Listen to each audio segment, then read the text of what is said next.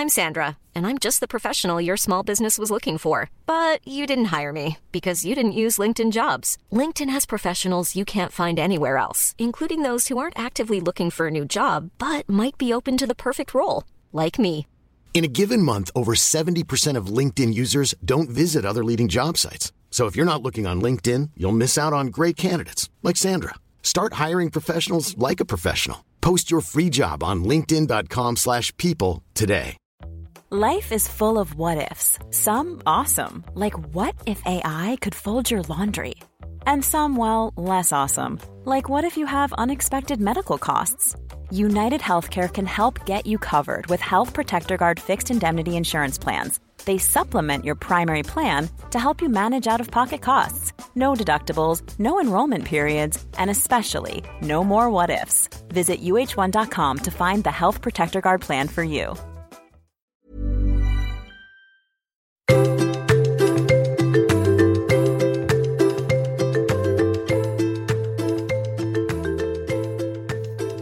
And welcome to the Parenthood. As the summer holidays approach and the world opens up again, we can start to actually do what we've been dreaming of doing during lockdown travel again.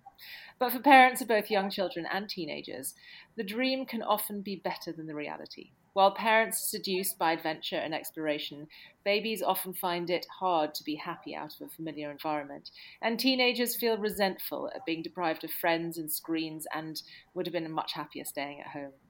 With me today is someone who is passionate about the benefits of travel, believing that holidays are as a family are not only an opportunity to bond, but also a vital part of education, a chance to show our children the world, different cultures, and allow them to cultivate a broader view of what our world really looks like.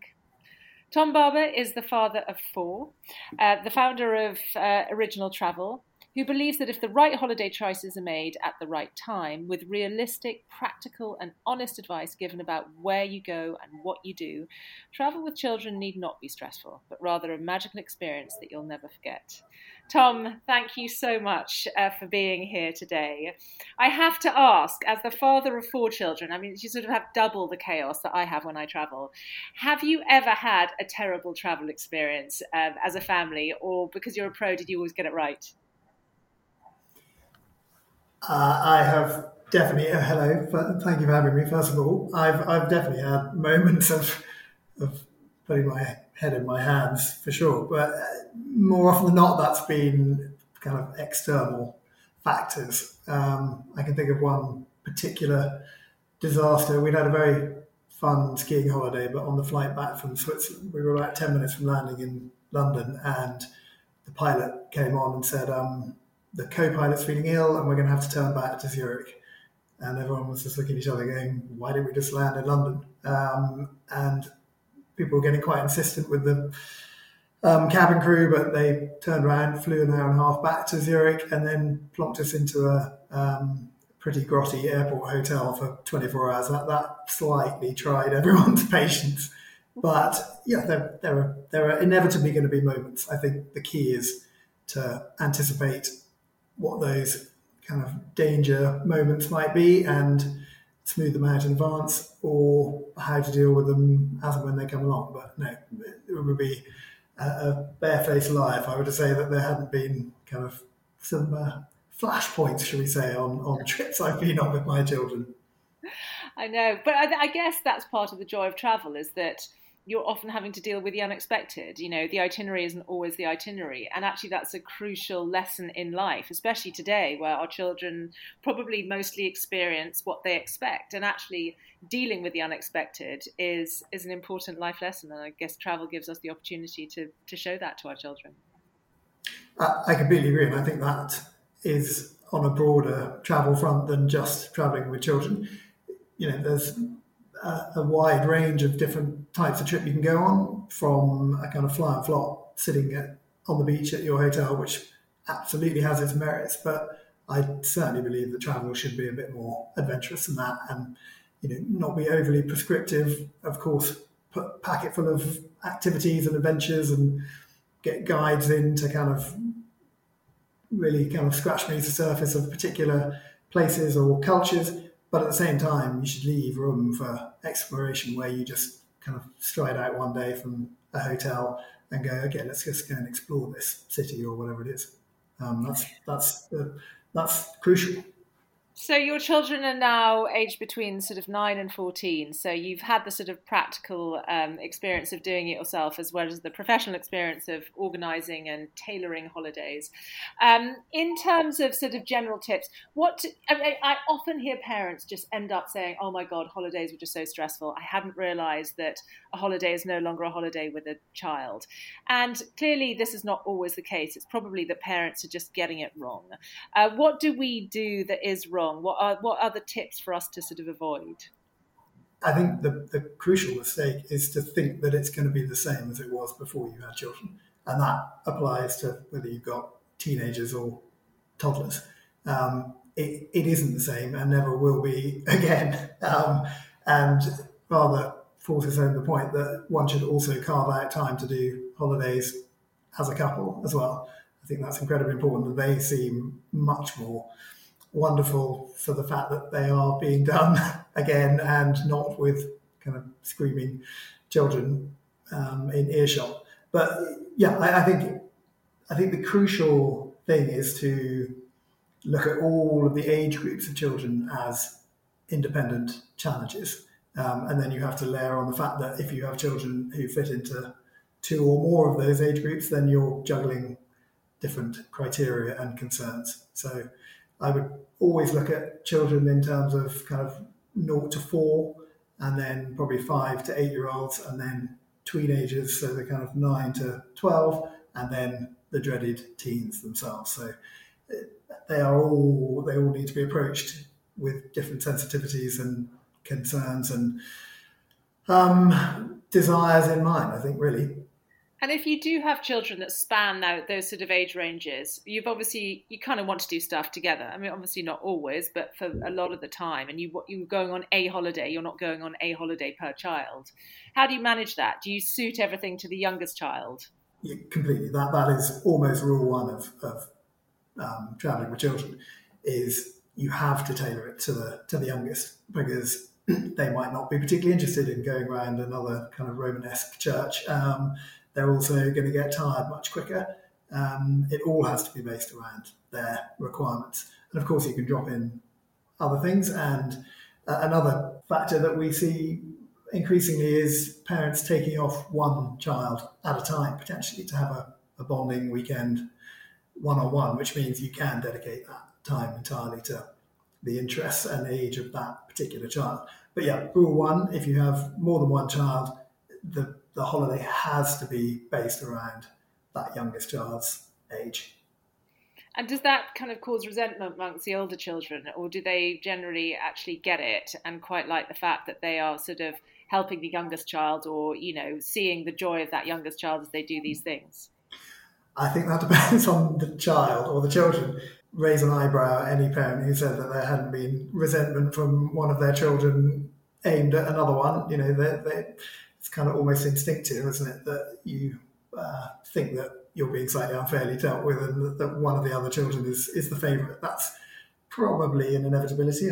Um, but yes, at the same time, children are capable of you know wonderful acts of generosity and generous thinking, and there are absolutely moments when they see their younger siblings having a fun time, and while it might not be their idea of the perfect moment on a perfect holiday, they can definitely see that it's lovely for the youngest because I think doing activities is quite a bonding thing. It's I've certainly found that with my children, we went on a holiday recently. We went sort of coasteering and we were scrambling along the rocks, and my children both loved that. But there was a real buzz at the end of it, and I think you know it was a lovely thing to do.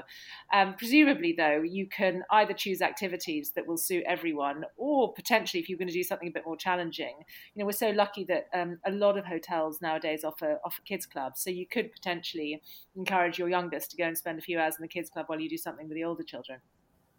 That's completely right. I think with, with very young children, so the naught fours, the, the kids club at the hotel is one of the most important factors of all. Now, I'm not advocating for a second that people dump their children in, in the kids club all day, every day, and, and you know never see them. Um, but the kids club is very, very important, and, and it does come down to you know we're, we're not necessarily just about hotels. That's that's we would like to think we're much more about activities and overall experience. But the hotel, particularly on a family holiday, is important. So if you've got young ones, kids club are important, um, and as you say, a range of activities. I think activities are crucial, full stop. So as you say, bonding around, be it snorkeling or skiing or sailing or another activity, is, is incredibly special. And for me, the, the one is getting back in a boat after snorkeling expedition with the children and all sitting there and recounting recounting what we've seen. You know, did you see the pufferfish? Did you see the moray eel? I think that's magical. Yeah, absolutely. In terms of um, where to go when, you know, just sort of broadly speaking, can you give me some ideas of sort of like if you've got a sort of first trip with a baby, what are you going to be looking for in a holiday for that? Uh, I keep it simple, but funnily enough, I mean, long haul flights are a risk at any stage. Um, so your probably best bet with a wee one is is Europe, and it's actually quite surprising. It is amazing how few really top quality, and I don't just mean top price, um, fam- young family hotels there are in the Mediterranean.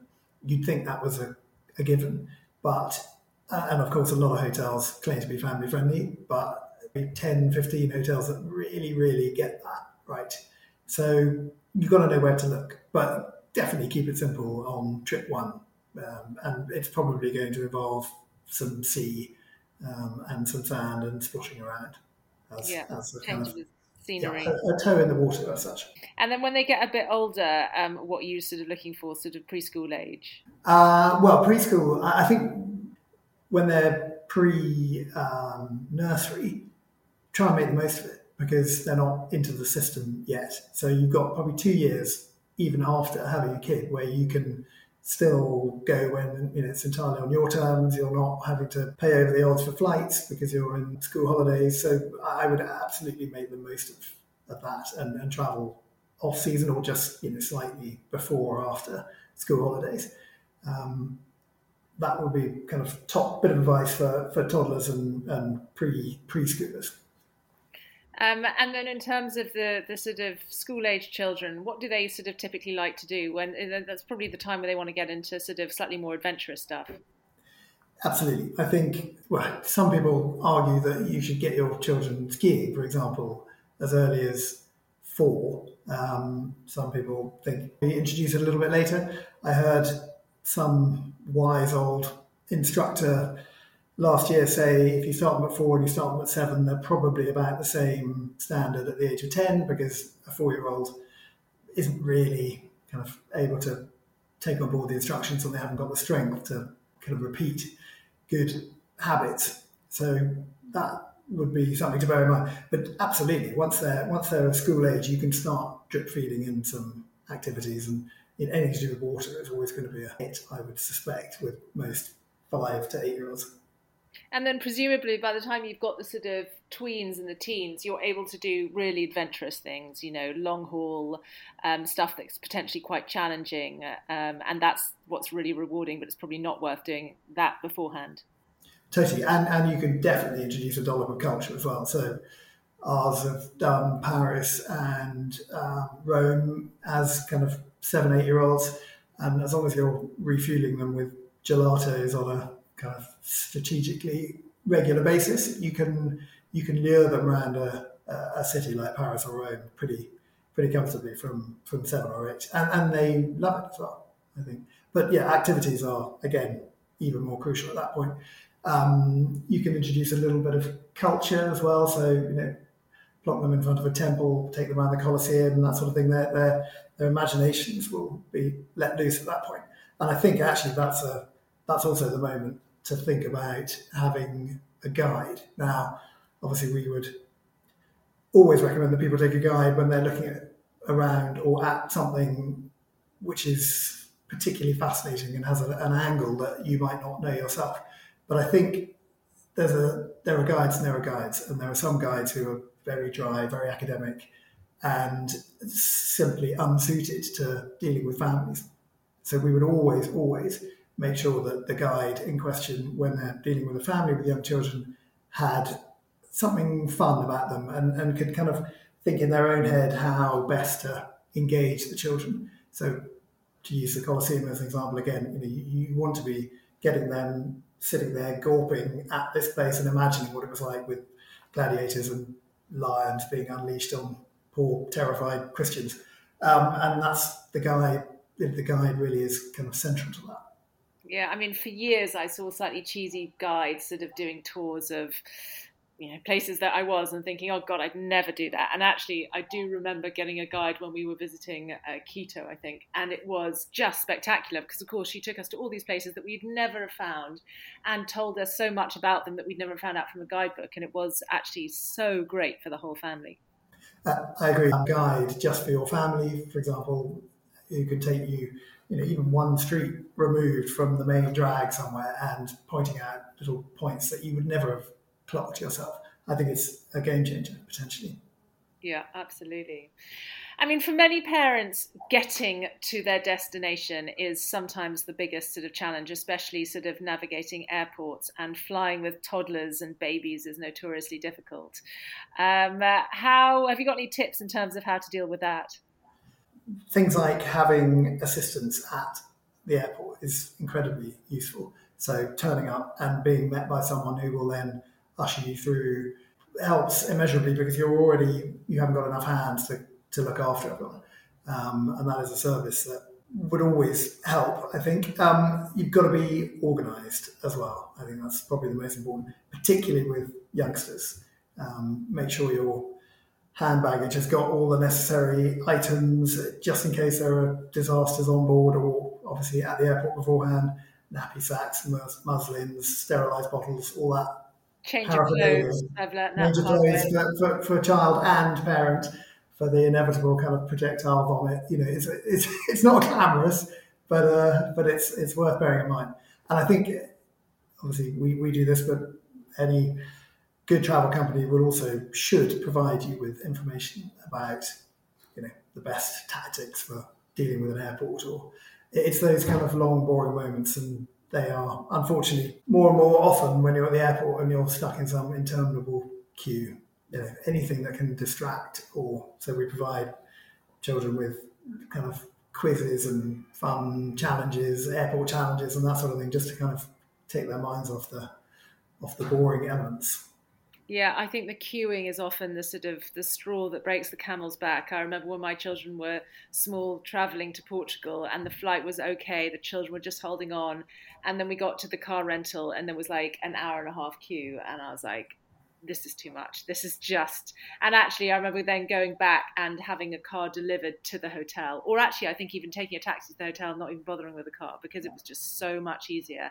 And little things like that, you suddenly navigate, and then they got the wrong car seat, and taking as much of that sort of unknown out of it is, I found really helpful. Absolutely. You just said if you're going to a popular airport, we would arrange for the, the car hire to meet you at the hotel, and then you're not having a kind of fight with 17 other families for the last car seat, and you just jump in a transfer or cab and make your own way there immediately. And that, that's you know that's a that's a little tip that is an absolute winner. When I'm on a flight, you know, it's always that takeoff and landing that you just see this kind of symphony of of children screaming. Um, is there anything we can do about their ears popping? Uh, there is, and with a, a very little one, always try and coordinate so that you're feeding them either on takeoff or landing or both, depending on the, the flight. Landing is very often worse than takeoff. So that's the that's the kind of real flashpoint, I think, for most. Give them a little chewy sweet or something as you're coming into land, just so they're getting their, you know, lollipops. Of, I found helpful. Actually. Exactly, anything that they're sucking or chewing that will hopefully kind of pop their ears is is crucial.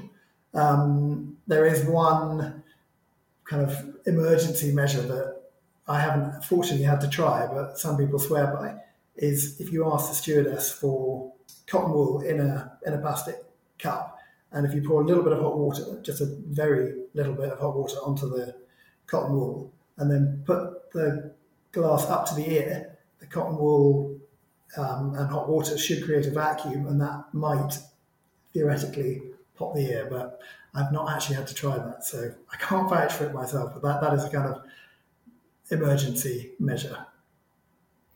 And as we kind of progress on to the sort of five to eight year olds, um, uh, what, what, what would you recommend is important when sort of booking a holiday? Activities. I think at that point, you know, even if that activity is a beach where they can go kayaking or it's a, a beach where you can build epic sandcastles, it's all about that, you know, they're not going to be reading particularly much. I wouldn't have thought that. Well, they may when they kind of finally crash out at the end of the evening, but it's all about keeping them busy. Actually, um, I found talking books were brilliant because actually sometimes they just wanted to flop under an umbrella, but I didn't want to be reading to them. I wanted to be reading my book. So actually having some audible talking books that they could just listen to with some headphones was actually a really nice before they could kind of lie on a sun lounger and read. Uh, that's a very, very good call, actually. And yeah, and it is important that there are moments, particularly kind of midday sun, when you do you don't want them tearing around on the beach because then you're going to pay the price a bit later on that one. Yeah. Um, and I suppose that's the time then you do need to start being really. Planning for your next trip? Elevate your travel style with Quince. Quince has all the jet setting essentials you'll want for your next getaway, like European linen, premium luggage options, buttery soft Italian leather bags, and so much more and is all priced at 50 to 80% less than similar brands. Plus, Quince only works with factories that use safe and ethical manufacturing practices. Pack your bags with high-quality essentials you'll be wearing for vacations to come with Quince. Go to quince.com/pack for free shipping and 365-day returns. There's never been a faster or easier way to start your weight loss journey than with PlushCare PlushCare accepts most insurance plans and gives you online access to board-certified physicians who can prescribe FDA-approved weight loss medications like Wegovy and Zepbound for those who qualify. Take charge of your health and speak with a board-certified physician about a weight loss plan that's right for you. Get started today at plushcare.com slash weight loss. That's plushcare.com slash weight loss. plushcare.com slash weight loss. Organized about holidays because as soon as they're in the school system, it's just so much more inflexible and things get booked up, don't they? In terms of flights, in terms of um, in terms of holidays and availability. So you ideally want to be kind of planning your holidays what six months in advance, more than that. The earlier the better. I think we still all have this slight misconception that um, if you leave it to the last minute, you'll get a good deal. Now that may be the case on some package holiday providers because they have obviously bought the room, bought the flights, and if they realise a couple of weeks beforehand that they've still got spare capacity, they will reduce that. But if you want anything more tailor made or kind of complicated than a literal fly and flop, you are always, always better booking that many, many months in advance. And particularly with family holidays, because you are kind of shoehorned into these very tight school holiday periods, unfortunately, you do get a situation where the airlines are fairly unscrupulous and add a naught as a result, which is something that's happened for years and will continue to happen. There's not an awful lot we can do about that, but it actually makes it even more important that you book as soon as you know. And if you do book with a tour operator, they should be able to hold flights for you. So you're not even having to pay for anything, but you can just get it squared away and kind of not have to worry about the flight element. But yeah, genuinely, the earlier the better. Um, and actually, I always found because you obviously know your kids' terms dates, so you can actually kind of plan quite a lot in advance. Going right, are we going to do something in the Easter holidays? If so, what weeks are going to be? Let's be really organised because, in my experience, you know, like you said, there's a handful of great places. They offer truly good service. They deliver what they say they're going to deliver, and the, everything is sort of a joy. And there are a whole bunch of hotels that offer that but don't deliver that. And it's always the really good stuff that consistently delivers that is always the first to go. It's as simple as that. Completely, and and those are sort of hotels. It's quite a, quite a good way of knowing what they are, is because when we speak to them, they're like, "We're sorry, we're already full," or um, "We're ninety percent full," and it's all with families who are rebooking for the kind of tenth straight year, and then you know that that place is doing it right. And, and as you say, these are few and far between these places. So I think I think when you're getting a bit more adventurous with an itinerarized holiday where you're kind of moving around, then you've got room for flexibility. But obviously, if it's just a fly and flop, then that is very much the case that they will get booked up hugely far in advance. Yeah, and I suppose if you go on a holiday and you think, oh my God, I definitely want to do this next year, just book it immediately. completely. There's there won't be any kind of enforced payment. Um, I think particularly nowadays, post pandemic, everyone's being a bit more understanding in terms of a the amount of the deposit and the flexibility on the deposit. So yeah, there's there's no harm in in getting something in the diary and just you know if if things are looking like they might have to change near the time, so be it. And most tour operators will, if you paid your let's say your twenty percent deposit, but you suddenly decide you want to change location, I think you'd be pretty unlucky and pretty cross to find that someone said sorry, you know, we're, we're taking the deposit. You should be transferable to whatever else it is that you want to do instead. Yeah. Teenagers are often the, you know, I remember when my children were little thinking, oh God, it'll be so much easier when they're teenagers and they'll be able to kind of travel and plug into a screen and read around the pool and we can sort of enjoy the same things. But you're obviously getting to that stage where sort of hormonally things are getting a little bit more challenging. they're giving you quite a lot of jip. Um, how, what works best when it comes to sort of teenagers? Well, you're, you're absolutely right. We, we've just had our first true encounter of this, which was a holiday to Mexico in the Easter holidays. And we had um, a, a nine year old, so essentially kind of, well, early tween, and then a 12 year old, so a full on tween, and then two 14 year olds whose interests are entirely different than they would have been a couple of years beforehand. And the interesting was we, we booked to go to Mexico in April 2020. And obviously that didn't happen. So basically, we did exactly the same trip, but two years later. And suddenly we had to think that all the places we were going, all the things we were doing, which would have been perfect for a 7, 10, and 12 year olds, wouldn't necessarily work for a couple of 14 year olds. So a little bit of tweaks here and there. But yeah, it, it is a total, totally different challenge. Um, one I'm looking forward to, but yeah, challenge will be the operative word. I and I suppose remembering that you know uh, lumping them all together as teens is is probably not the greatest idea because a 13 year old is very different to a 19 year old. Totally, that's you know, there I was kind of putting people into different categories. Within teenagers, there are subcategories. So a 13 year old and a 19 year old, they are united by the suffix teen, but other than that, you know, a 13 year old and 19 year old are entirely different beasts with, with very different interests. So again, there's another thing you have to, to bear in mind. Um, a 13 or 14 year old will still be interested in some of the things a 12 year old would have been interested in. They may not admit it anymore, but you know, a 19 year old wants to be a, a, an adult. Well, all teenagers kind of aspire to that, but a 19 year old really wouldn't want to be doing what a 12 year old was doing, for example. Yeah. So, yeah, it's, it's, it's, a challenge.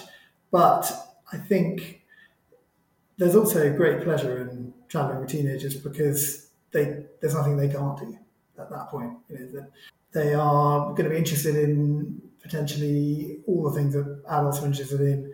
You can go on a proper safari. It's it's suddenly the and you know they've got stamina, so you can go on a really quite hardcore walking holiday or whatever it is. Everything's then in play. But of course, if you've got younger ones, then rule one applies that you still have to factor that in. I think when we're planning and, uh, dare I say, paying for our holidays, we sort of imagine that we're going to have this lovely time. It's going to be really harmonious, and all the children are going to be really engaged. But the reality is, is that they're very often more engaged with their screens because they're wanting to be in contact with people back home. Do you think it's advisable just to ban screens and just don't take them with you, or is there a bit of sort of give and take? I would ban all screens for all time, given given the chance. But I'm also a realist and know that that's unfortunately not going to happen. There was quite a bit of screen time from the teens on the Mexico trip, but you know, every family is different, and you have to judge the situation. Uh, it's unfortunate. I, I, I almost I, I, feel for them that this horrible device has come along that kind of has changed everything and is just such a a, a magnet for everyone's attention that it's kind of very difficult. Well, it's designed to be addictive, isn't it? Social media. That's that's a that is a problem. Uh, at the same time, they can have a great amount of fun with it and when they're all on holiday, there's a there's something called snap maps, which is a Snapchat feature, and my twins were showing me, and it was absolutely brilliant because you could see little kind of um, emoticons or kind of com- comic versions of all their friends all around the world in the Easter holidays. And it was actually a rather fascinating exercise to see where you know, a lot of them in the Middle East, a lot of them in the Caribbean. Um, it was just kind of quite fun, so they could all see where they were all holidaying. Um, uh, and obviously it's quite important for them to have boundaries. There's this idea that when we're on holiday it's about having fun. You know as parents i certainly drink a lot more alcohol when i'm on holiday and eat a lot more sort of unhealthy food. We sort of indulge ourselves. And yet it's really important that even if the children see the parents kind of you know doing what they want that it is that they have their sort of boundaries. And those are established quite early on in the holidays. I remember so well when we went skiing as a family my parents sat us down and they said, You can go out for as long as you want in the evening. There is no curfew, as long as you are on the slopes with a smile on your face at whatever time the agreed time was.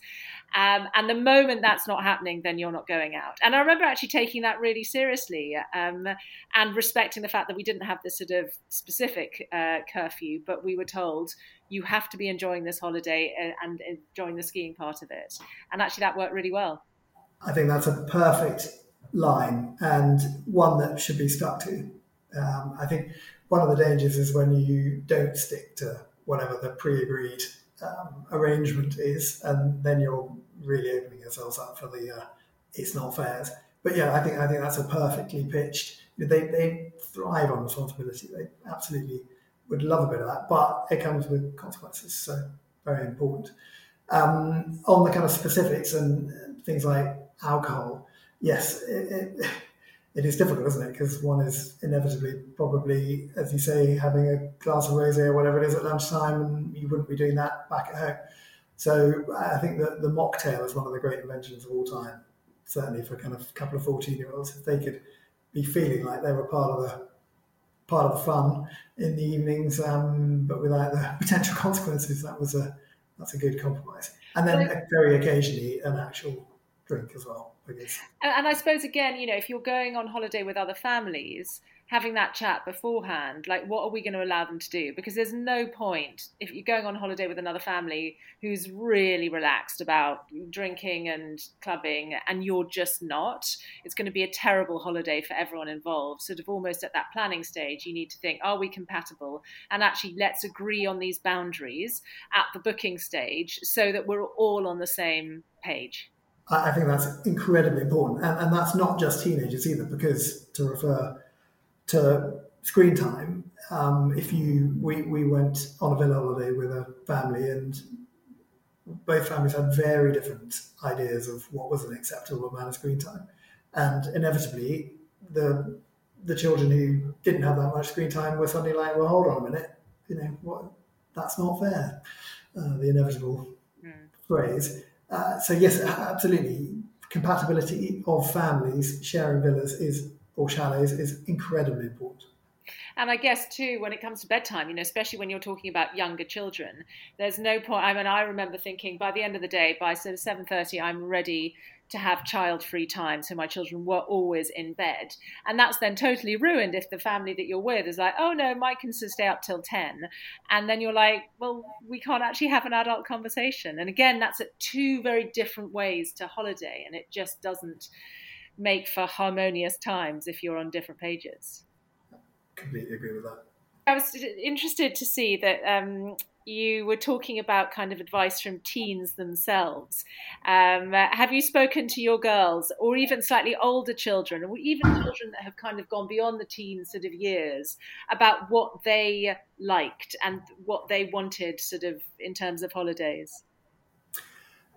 Yes, we when we put together our last family brochure, we did a lot of research, speaking to families, both children and and the parents. And, and I think you, you can't go wrong with constantly asking your audience of all ages what it is they liked retrospectively or what they would like to do on the next trip. All helps kind of refine the process and improve the quality of what we're offering people.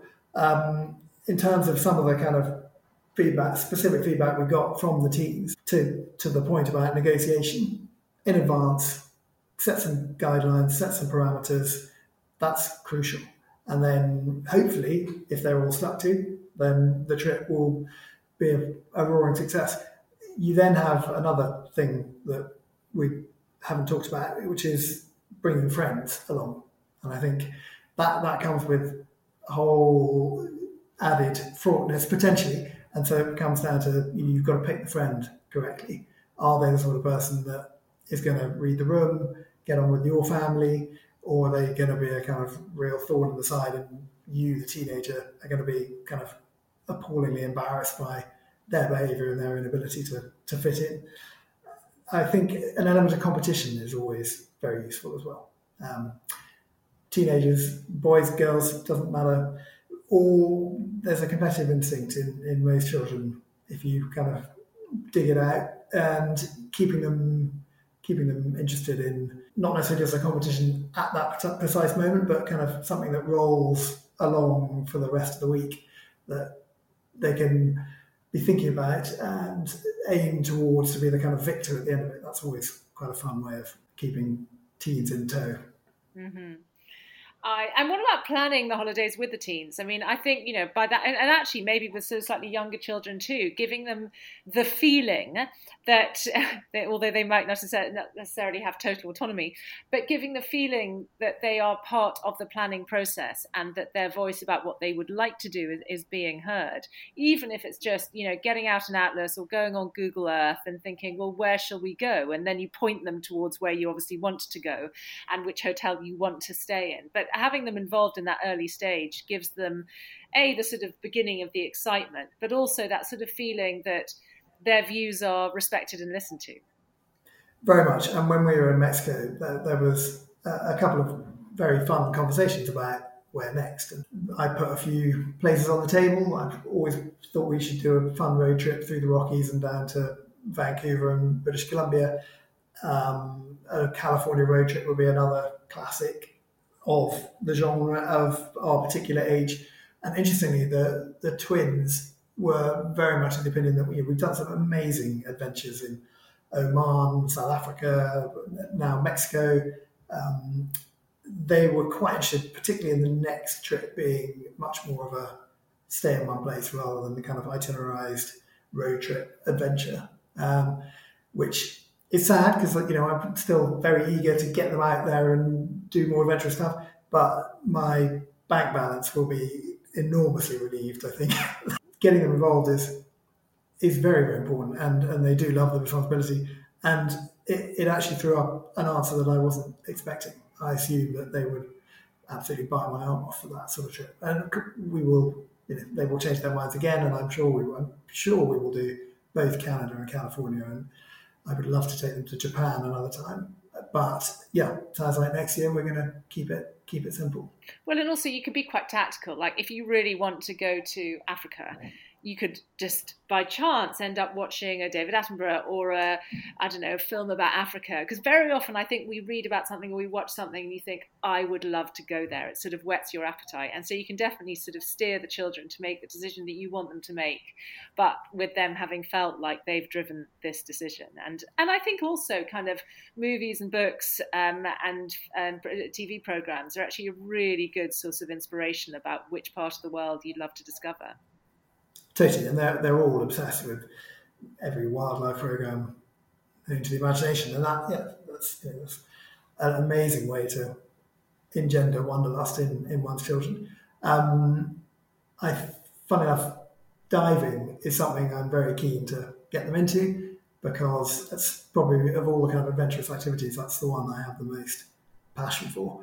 Uh, and my wife is not a keen diver by any stretch of the imagination, so I'm I'm definitely trying to groom the children into into that. Um, and actually, you can get them diving from a very young age. So, PADI, who are the kind of general body around diving, they have a, a course called Bubble Maker, which is a, a try dive for as young as 10.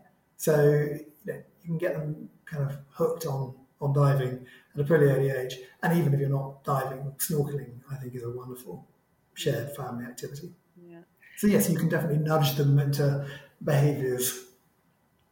And then, from a practical point of view, I remember once one of the biggest holiday faux pas we made is that we thought it would be really fun to hire a convertible car.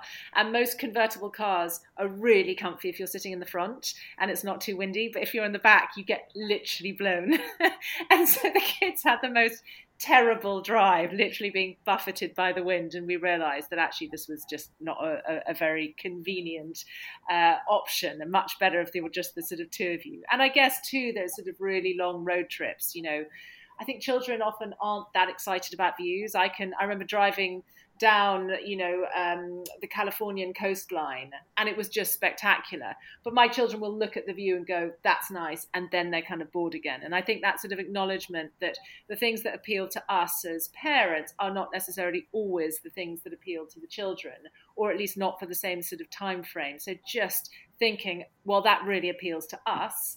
Um, is it going to be something that appeals to the whole family? Because actually, the view is rubbish if your kids are whinging in the back of the car because they're so bored. That's that's very true. I think you always need to dangle the we're doing this long journey because you know where we go next is pretty spectacular, and you may not appreciate the the A to B bit, but you will very much appreciate B when we get there. Um, I think any sort of expectation management that, that's a rule for life, really, isn't it? I guess, but particularly with children and particularly with travel, make them you know, don't pretend it's only going to be two hours when it's going to be four. That's absolutely fatal. Mm-hmm. Um, lay it out very clearly, but explain why you've suddenly decided to take this, you know, rather long detour or whatever it is. Um, but then to also, you know, very often looking out the window is a totally different experience. I remember taking my kids on a on an amazing journey through Africa. And we just hired this this old Land Rover, and we did like twelve hour journeys but because what they were seeing out the window was so different to the M4 or whatever motorway they were used to traveling on, you know, there was just, it was such a sort of richness visually that actually they were so happy to do these these long car journeys um, because it was just like it was like there was a screen out the window. Absolutely, I think one of our big mantras is if if at all possible, take a train or drive when you're in a country rather than take an internal flight. And and actually something we're very very keen on is train only portfolios. So obviously getting on the Eurostar into Paris, and then the, the network from there is unbelievable. And the amount of places you can get to within 24 hours from the UK on a train is, is actually remarkable.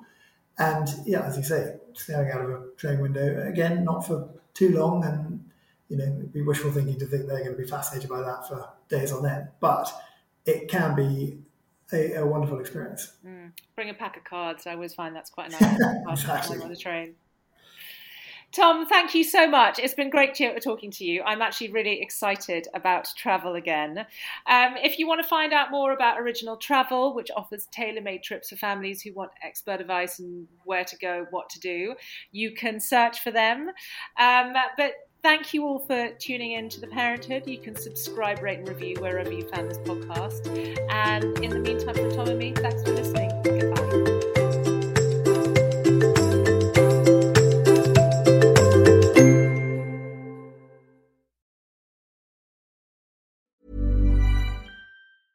Okay, I have two new obsessions that I need to share with you.